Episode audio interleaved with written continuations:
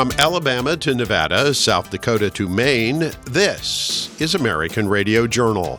On this edition, the rampant inflation that has gripped the nation for several years has cooled off. But is it a trend or a lull? Phil Kerpen from American Commitment is here with analysis. The U.S. Senate's bipartisan immigration deal has collapsed and called Mitch McConnell's leadership of Senate Republicans into question. Scott Parkinson from the Club for Growth is here with the real story. Is it time to allow foreign airlines to fly domestic routes in the United States? Eric Boehm of Reason Magazine is here to discuss the potential benefits. And is it any longer possible for Congress to address pressing national concerns in a bipartisan manner. Colin Hanna of Let Freedom Ring USA takes a deep dive on his American Radio Journal commentary. I'm Lowman Henry, and welcome to American Radio Journal. The inflation rate has dropped, and the U.S. economy is showing signs of healthy growth.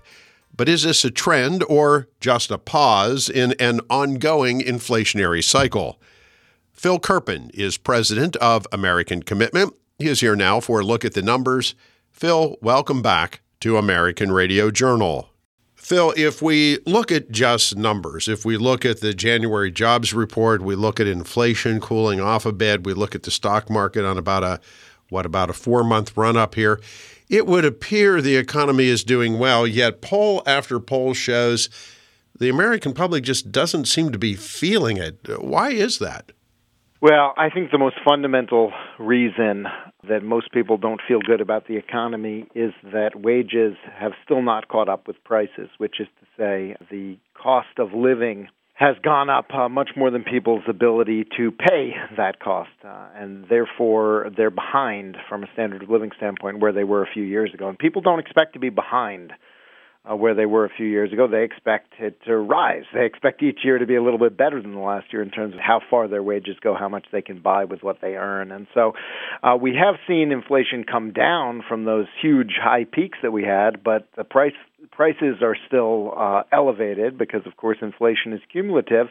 And until what people are making not only catches up to that, but exceeds it so that they feel like they're getting ahead again, people are not going to feel good economically. And I think that's Biden's most fundamental political uh, problem is that what people are experiencing in their household budgets, paying for the groceries, paying for the other things that they need, they don't feel that they're getting ahead. They still feel that they're behind. And uh, that's why there's so much pessimism still if you look at what caused that run up in inflation we had, and it was what roughly cumulative 17, 19 percent over the first three years of the Biden administration here, Phil. One of the things that fueled that rapid rise in inflation was excessive spending at the federal level.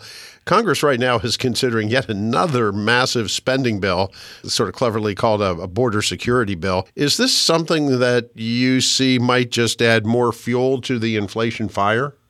Yeah, well, that's of course uh, that's of course the big driver of inflation, and I think that we had about six trillion dollars in excess spending, additional spending above the normal federal spending as a response to COVID and the lockdowns and sort of all of those related policies. And there's no question that about 90% of that was financed by Federal Reserve money printing, which is why we had all of the that inflationary episode that we had and then largely receded, but then under Biden it started accelerating again and we have significant upward pressure on federal spending again, and we're going to pay for that. Uh, we will inevitably pay for it one way or another. Either there are going to be significant increases in taxes to pay for that, and of course that has economic harm associated with it, or more likely, because this is what politicians have come to prefer over the uh, obvious hit of raising taxes, it will be monetized and we'll get another bout of inflation. It's interesting, if you look historically at what happened in the 70s, it was not just one big run up of, inflation. If you look at the chart, it was it was a big run up and then it came all the way down and then it went back up even higher uh, than it did the first time. And I do worry that we could be headed for a repeat of that, that this could just be a lull before another very large inflationary episode because there's really no restraint on federal spending. You know, the the fiscal year that just ended uh, this past September, fiscal year 2023, spending was a trillion dollars higher than it was projected to be for that year just a couple of years ago. The last projection under the Trump administration had a trillion dollars lower. Then you got a Speaker of the House who says, "Oh, I've I've greatly improved upon Kevin McCarthy's spending deal because I've cut the top line spending number by 16 billion dollars." And you look at this and you scratch your head and you kind of say, okay, well, I mean, $16 billion is not chump change. It's better than nothing. But spending's a trillion dollars higher than it was supposed to be, and you're you're fighting over sixteen billion dollars, and the Democrats are howling that that's too much to cut. And you know, it's just it, it feels like you're arguing over crumbs after you just ate a gigantic cake. I mean, just it, it's the the the scope and scale of the fight that they're having right now is nothing compared to the run up in spending that we've seen. And of course, you look at the projections going forward under Biden policies, and it looks to me like that one time episode that we had with all of that special one time spending under COVID, he wants to be normal. He wants that to be kind of just the level of deficits that we're funding through Federal Reserve money printing on a normal ongoing annual basis, which would mean that we permanently have eight, nine, ten percent inflation, not just as a one-time episode to get through, but just sort of as the the cost of financing federal spending. And so I am very concerned that that could be where we're headed. Speaking of the cost of financing federal spending, the Federal Reserve here, Phil, has over the past year or so, maybe a little bit longer, been steadily raising interest rates in order to cool off the economy to combat inflation. Seems to be having some effect. And they're now talking about maybe some cuts here as we go through the year. But we have these higher interest rates. This, of course, affects families. If you want to get a mortgage, buy a car, whatever does it not also have an impact on the federal budget? You have these trillions upon trillions of dollars of debt. Don't we have to pay interest on that debt? Yeah, interest expense has risen very rapidly with the higher interest rates, and interest expense is now the number one element of the federal budget, larger than the defense budget, and uh, it's, it's going to be around a trillion dollars uh, for this year in interest expense. And so that certainly does. It certainly has a, an effect on federal finances. On household finances, it depends. If you're a saver, you love it because you're finally getting some money on your savings uh, for the first time in, in quite a long time. Of course, you're buying a house, you hate it. And we've seen uh, home purchases really crater, really, really. I mean, just historically low levels for the simple reason that uh, everyone who's in a home and has, you know, a two and a half or three percent mortgage, you know, they don't want to give that up and go buy a new house at seven percent. And uh, the people who are looking, therefore, they've got less purchasing power because of the interest rates, but uh, there's a lot less inventory, so prices haven't come down uh, to adjust for the higher financing costs, and so the housing market is in very weak shape. And of course course, housing is a major sector of the economy. So that is another reason I think that there's there's sort of a sense of, of pessimism economically. But from the government finance perspective, yeah, it puts a big strain on the federal budget. And of course, the question is do you just pay for the interest on the debt by running up more debt? And at what point do you not have real purchasers for that debt? And it ends up being the Fed that buys it and, and uh, you monetize it and you have another round of inflation as a consequence. So it plays into the same thing we were just talking about, about federal spending being on an unsustainable path that's probably going to lead to monetization, another round of, of uh, inflation. One of the components of that is paying all that interest. Phil Kerpen is president of American Commitment. And Phil, tell us a little bit about American Commitment. Also, where can folks find you on the web?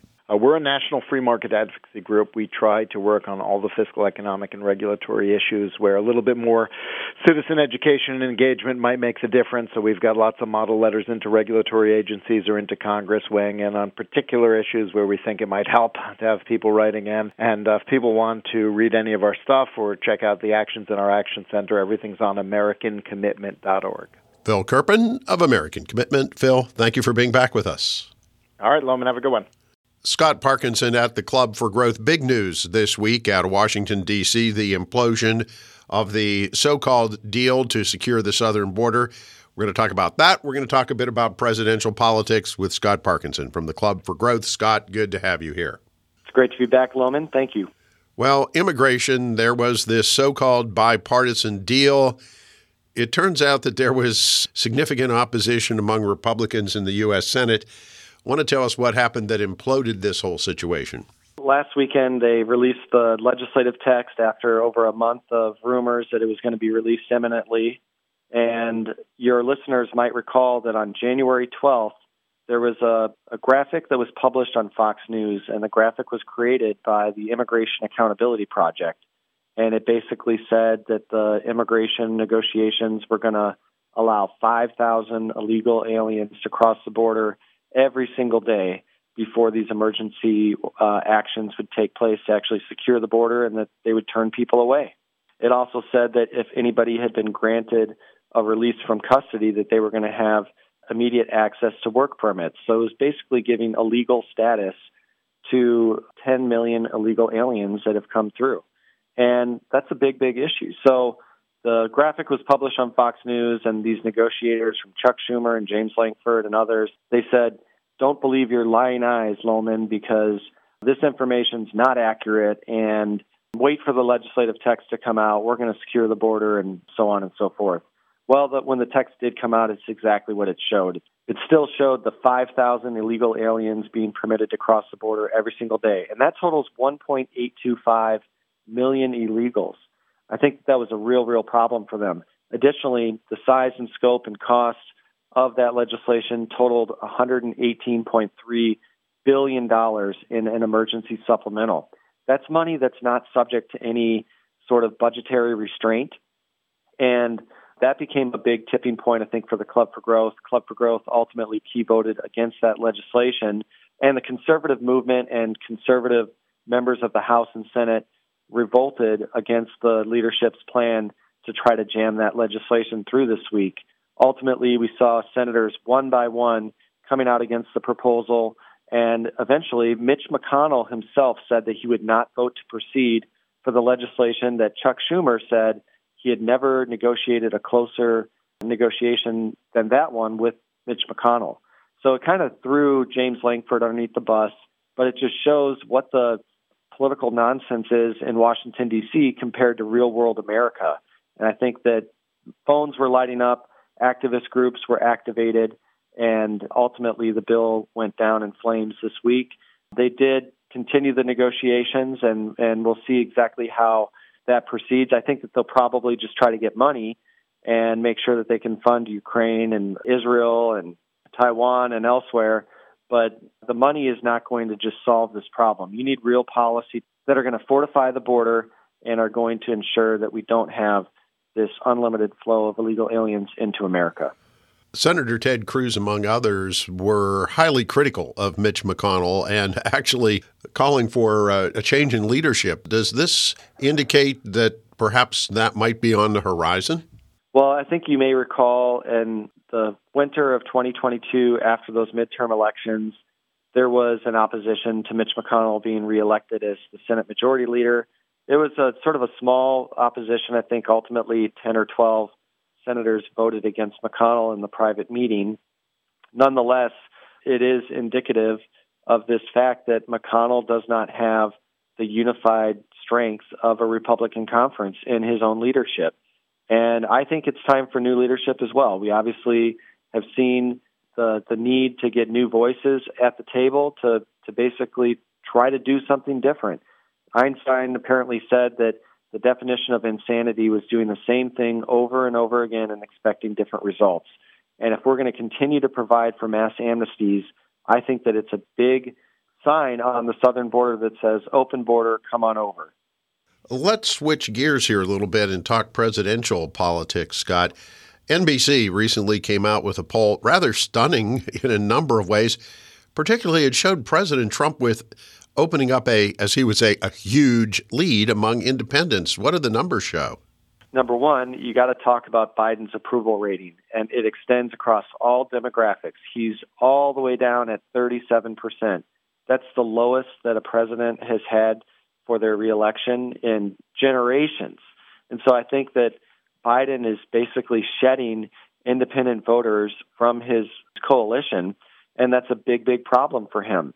That's why they're trying to address the border situation. But if they're going to try to maintain the radical progressive base, which is what he always tries to extend his support toward, then they're going to lose these independent voters. He's even very, very low among Hispanic voters that were surveyed uh, by NBC. And so when you looked at the independent numbers among independents, and you recall, this is a group of voters that actually favored Joe Biden in the 2020 election. Now, Donald Trump is leading among independents, according to NBC, 48 to 29. That's a 19% lead. I think, obviously nationally, that we are in great shape for a wave election. It also showed that President Trump was leading President Biden by 5%.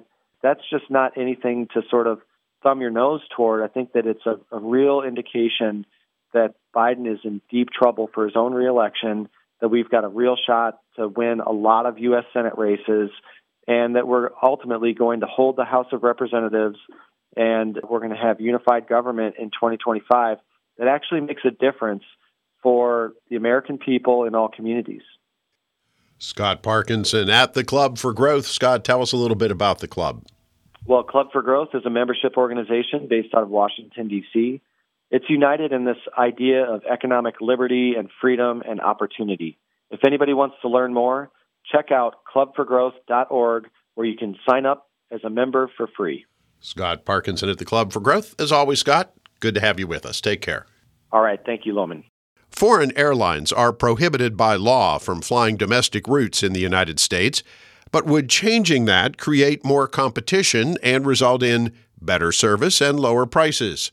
For the answer, we turn to Eric Boehm of Reason Magazine. Argentina's new president has done a lot of controversial and headline grabbing things, but I think one of the things that's flying under the radar, flying if you'll excuse the pun, is how he's opened up Argentina to allow uh, foreign airlines to serve domestic routes within the country. That's something that we don't allow here in the United States, but it's something that we probably should, especially with the consolidation of American based airlines in recent years. Hi, folks. I'm Eric Boehm with Reason Magazine. Thanks for joining us on this edition of American Radio Journal. Uh, no guest for me this week. Instead, we're taking a little bit of a deep dive. Maybe we're taking off, I should say, into looking at this policy implemented by new Argentinian President Javier Milei that will allow foreign airlines to operate in Argentina. Basically, he's abolished the state monopoly on domestic routes in Argentina. Now, we don't have a state monopoly, obviously, on uh, domestic airlines in the United States. There's not like one, you know, U.S. company or, or government owned entity that operates air travel in the United States. And we should be thankful for that. We do have quite a bit of competition among domestic routes. But that competition has been dwindling in recent years thanks to a number of mergers and acquisitions. There's really only four or five different airlines that operate truly national networks at this point. And we could allow more competition in. We could copy what Argentina's done and allow more competition from other airlines based in other countries. And I think that would be something that would ultimately benefit American consumers. To make my point, let's think about the holiday weekend that happened a month ago already, believe it or not. But over the Christmas holiday weekend and through New Year's, something like 12 million travelers poured through American airports. It was one of the busiest travel periods ever, the busiest one certainly since the pandemic. And the high demand for holiday travel means that you end up with snarled security checkpoints and long waits at baggage claim, but it also comes with high prices. The average domestic airfare over Christmas was about $320 this year. That's according to a report from a company uh, named Hopper that tracks airline prices. That's actually a bit lower than it was last year. Average prices a year ago spiked to well over $400 over the holiday weekend, over the, the Christmas holiday weekend, and through New Year's.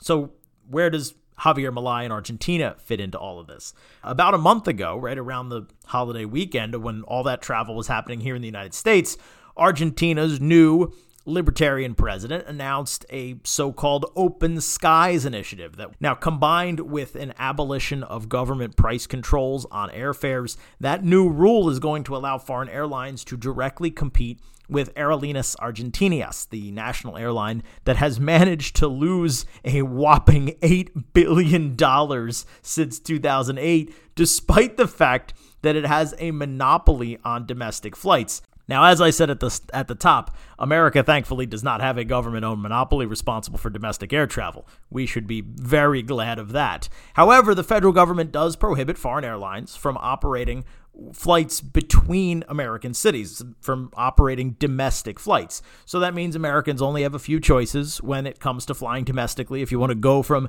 Philadelphia to Denver or Seattle to San Antonio, you have to fly on an American based airline. And uh, on some less commonly traveled routes, you might not have any choice at all. I live close to Charlottesville, Virginia. There's a nice, small, but nice little airport there in Charlottesville. There's only two different airlines that serve it, and they only have three flights a day. Could there be more? Possibly. So these restrictions on which airlines can operate where is something called cabotage. And the laws that restrict cabotage by foreign owned and operated airlines are really just protectionism for the shrinking number of American based airlines. And as always, consumers end up paying the price for this protectionism.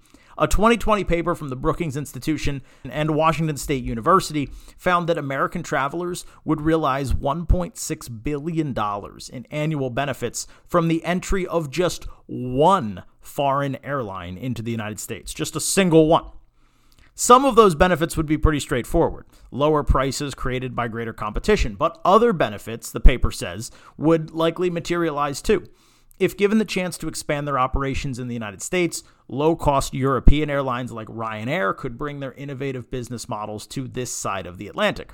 Now, I've been lucky enough to do some traveling in Europe recently, and I can tell you firsthand that there's a lot of things Europeans don't get right. I mean, nobody has air conditioning, the washing machines are too small and take too long. There, there's a lot of problems in Europe. But one thing they do get right culturally is is airlines, is is flying you can fly basically anywhere across the European continent for less than $100, and you can do it without booking months in advance. That's largely because they abolished a lot of the domestic restrictions that existed there uh, decades ago. The elimination of those national monopolies, the elimination of those cabotage laws and regulations in Europe produced a flourishing market that includes a lot of your legacy brands. It includes Air France and Lufthansa, the, the, companies that you've heard of that have been around for decades. But there's a lot of startups operating in Europe too, like Ryanair and WOW and, and others that most Americans have never heard of. And the result has been lower prices and more options for consumers, for people who are looking to go from one city to another. Allowing foreign competition wouldn't necessarily solve all the problems that naturally occur when millions of Americans decide to travel over the same weekend, of course there's only so many seats in the airport bar. There's only so many planes that can take off and land every hour. And as far as I can tell, no airline in the world has solved the problem of screaming children kicking the back of your seat. But even so, more competition would force existing American airlines to offer better service or lower fares or find other ways to bundle those things together.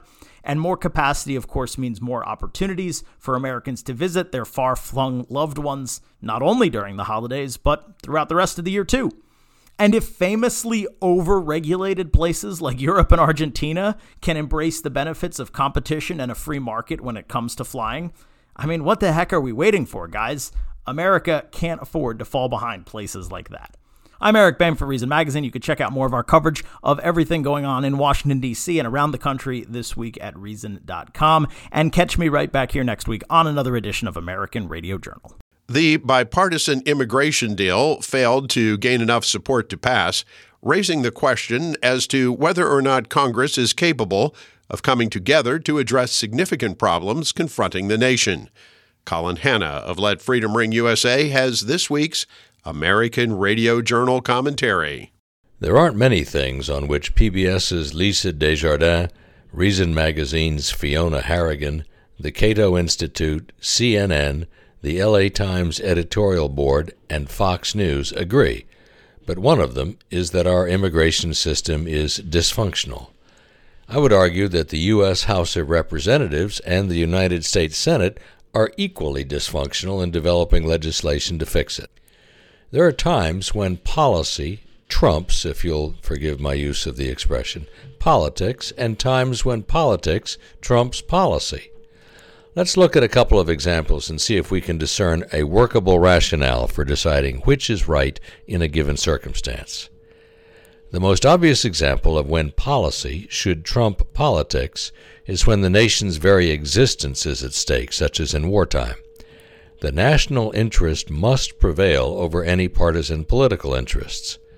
Many people like to say that in such cases we should be bipartisan, But I'd suggest that an even better word for such times would be nonpartisan, not bipartisan, where the two parties preen about their mutual cooperation, but nonpartisan, where they simply abandon all references to party and show unity behind a single national effort. Somewhat lesser crises and emergencies do call for bipartisanship. An example would be the COVID pandemic. President Trump could easily have said that COVID called for us to come together to try to stamp out the virus with a call for national unity. Unfortunately, he missed that opportunity, and it probably cost him his reelection. Category 5 floods and hurricanes likewise call for bipartisanship, although it hasn't always worked out that way. The financial crisis of 2008 was another major event that called for bipartisanship. It wasn't quite as existential as a war, but it was nonetheless a true crisis. It required a level of compromise to address it responsibly, and that's exactly what happened. That's the way the executive and legislative branches are supposed to work in disasters and emergencies. The current border or immigration crisis is the number one issue in the minds of the American people. It's front and center in the 2024 presidential election. Does it call for bipartisanship, or is it better recognized as a political issue with all the posturing and rhetoric that implies? It's a choice, and the choice has been made. There was an attempt to create a bipartisan compromise by Oklahoma U.S. Senator James Lankford and Arizona Senator Kyrsten Sinema. It took months of negotiation to come up with a bill acceptable to both of the negotiating senators. Before the 300 page bill was even released, several Republican senators and House members said they would vote against it because, in the words of John Avlon of CNN, quote, they don't believe that a Democratic president will implement the tough measures they believe are necessary. But that argument doesn't hold water if they really believe that this is the most urgent issue facing our nation. If a Republican is elected next year, they can presumably deal with those deficiencies refusing to support a bill that could help solve the problem with concrete measures negotiated by conservative colleagues in the Senate shows a fundamental lack of faith in deliberative democracy. Compromise is not the same thing as surrender. Now, Donald Trump has weighed in, urging Republicans to oppose the bill and boasting to welcome the blame for killing it. Even James Lankford himself is falling into line behind Trump. So the strategic question before us is Is it politically savvy to choose to oppose a less than perfect border bill? Killing the bill makes political sense only if it is clear that the majority of the American people are opposed to compromise on this issue. My guess is that they aren't. If I'm right, then killing the bipartisan border bill is a political blunder that will be identified as the responsibility of the Republican Party. Getting on the wrong side of the number one political issue in the country is political malpractice, and it will be costly in November. This has been Colin Hanna of Let Freedom Ring for American Radio Journal. American Radio Journal is heard on public affairs minded radio stations all across the country, including WRYV FM in Milroy, Pennsylvania, WGFP AM in Webster, Massachusetts, along with FortWorthBeachRadio.com in Fort Worth, Florida. American Radio Journal is produced weekly by the Lincoln Institute of Public Opinion Research, Incorporated. The Lincoln Institute is completely funded through the generosity of individuals, corporations, and philanthropic foundations, which underwrite the costs of this program. Comments and opinions expressed on this program are those of the guests and do not necessarily reflect the views of the Lincoln Institute or of this radio station. Learn more about American Radio Journal and hear expanded versions of some interviews aired on this program. Please visit our website, AmericanRadioJournal.com.